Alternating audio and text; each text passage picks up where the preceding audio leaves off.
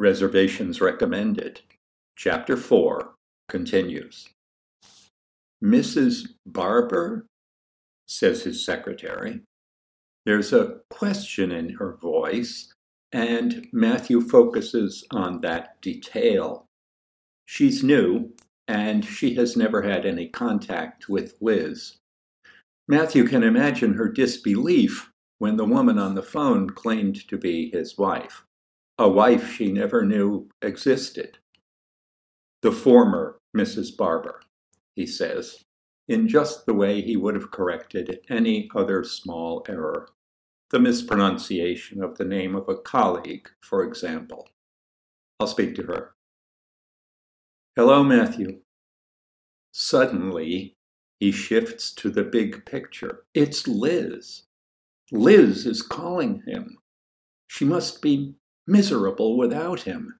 She must want to get together to see if she can't talk him into forgiving her for not understanding her own heart. He breaks out in a smile. Hello, Liz, he says. He hopes she can't tell from his voice that he's smiling. How are you, Matthew? She sounds light-hearted, relaxed, pleasant, not the way he would expect her to sound if she were going to beg him to take her back. He goes on the alert for any sign that she's teasing him or wants something from him. I'm all right, he says. How are you? Oh, okay, she says. I'm in town. You are? He would like to ask her if she'd like to get together.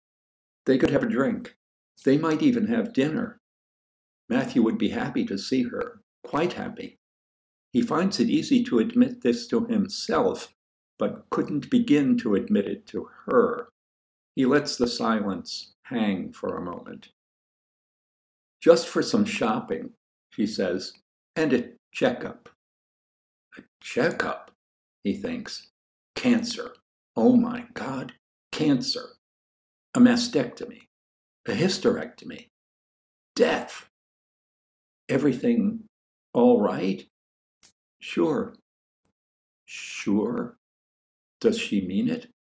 Or is she hiding something? He's terrified for her at once. His heart accelerates, his tongue tastes of metal, and that reminds him of the time one fall, years ago now, when she fell in the bathroom.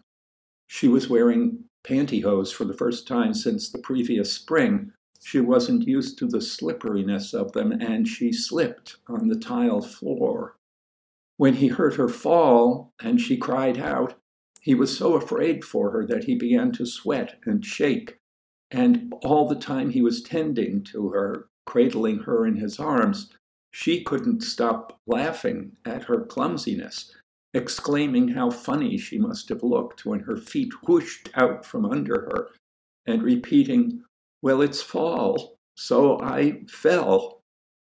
But he was crying from terror and relief, and he had had the same metallic taste of fear in his mouth that he has now. Yes, sure, Liz says. Look, um, how would you like to have dinner with me? I'd, he almost says what is true, that he'd love to have dinner with her. But he catches himself and puts some distance in his voice, trying to make himself sound as if he were speaking to a pal, the way he would have spoken to Belinda before he began having sex with her on the living room floor. I'd be delighted to have dinner with you. Where would you like to go? How about the black hole? Sure, the black hole it is. Do you want to have a drink somewhere first? I'm meeting someone. Oh, he says. Was she smiling when she said that? What does she mean exactly? Who is she meeting? Should I ask? No. You're indifferent, he tells himself. You're a pillar of indifference. Why don't we just meet there then? Okay. Seven? Good.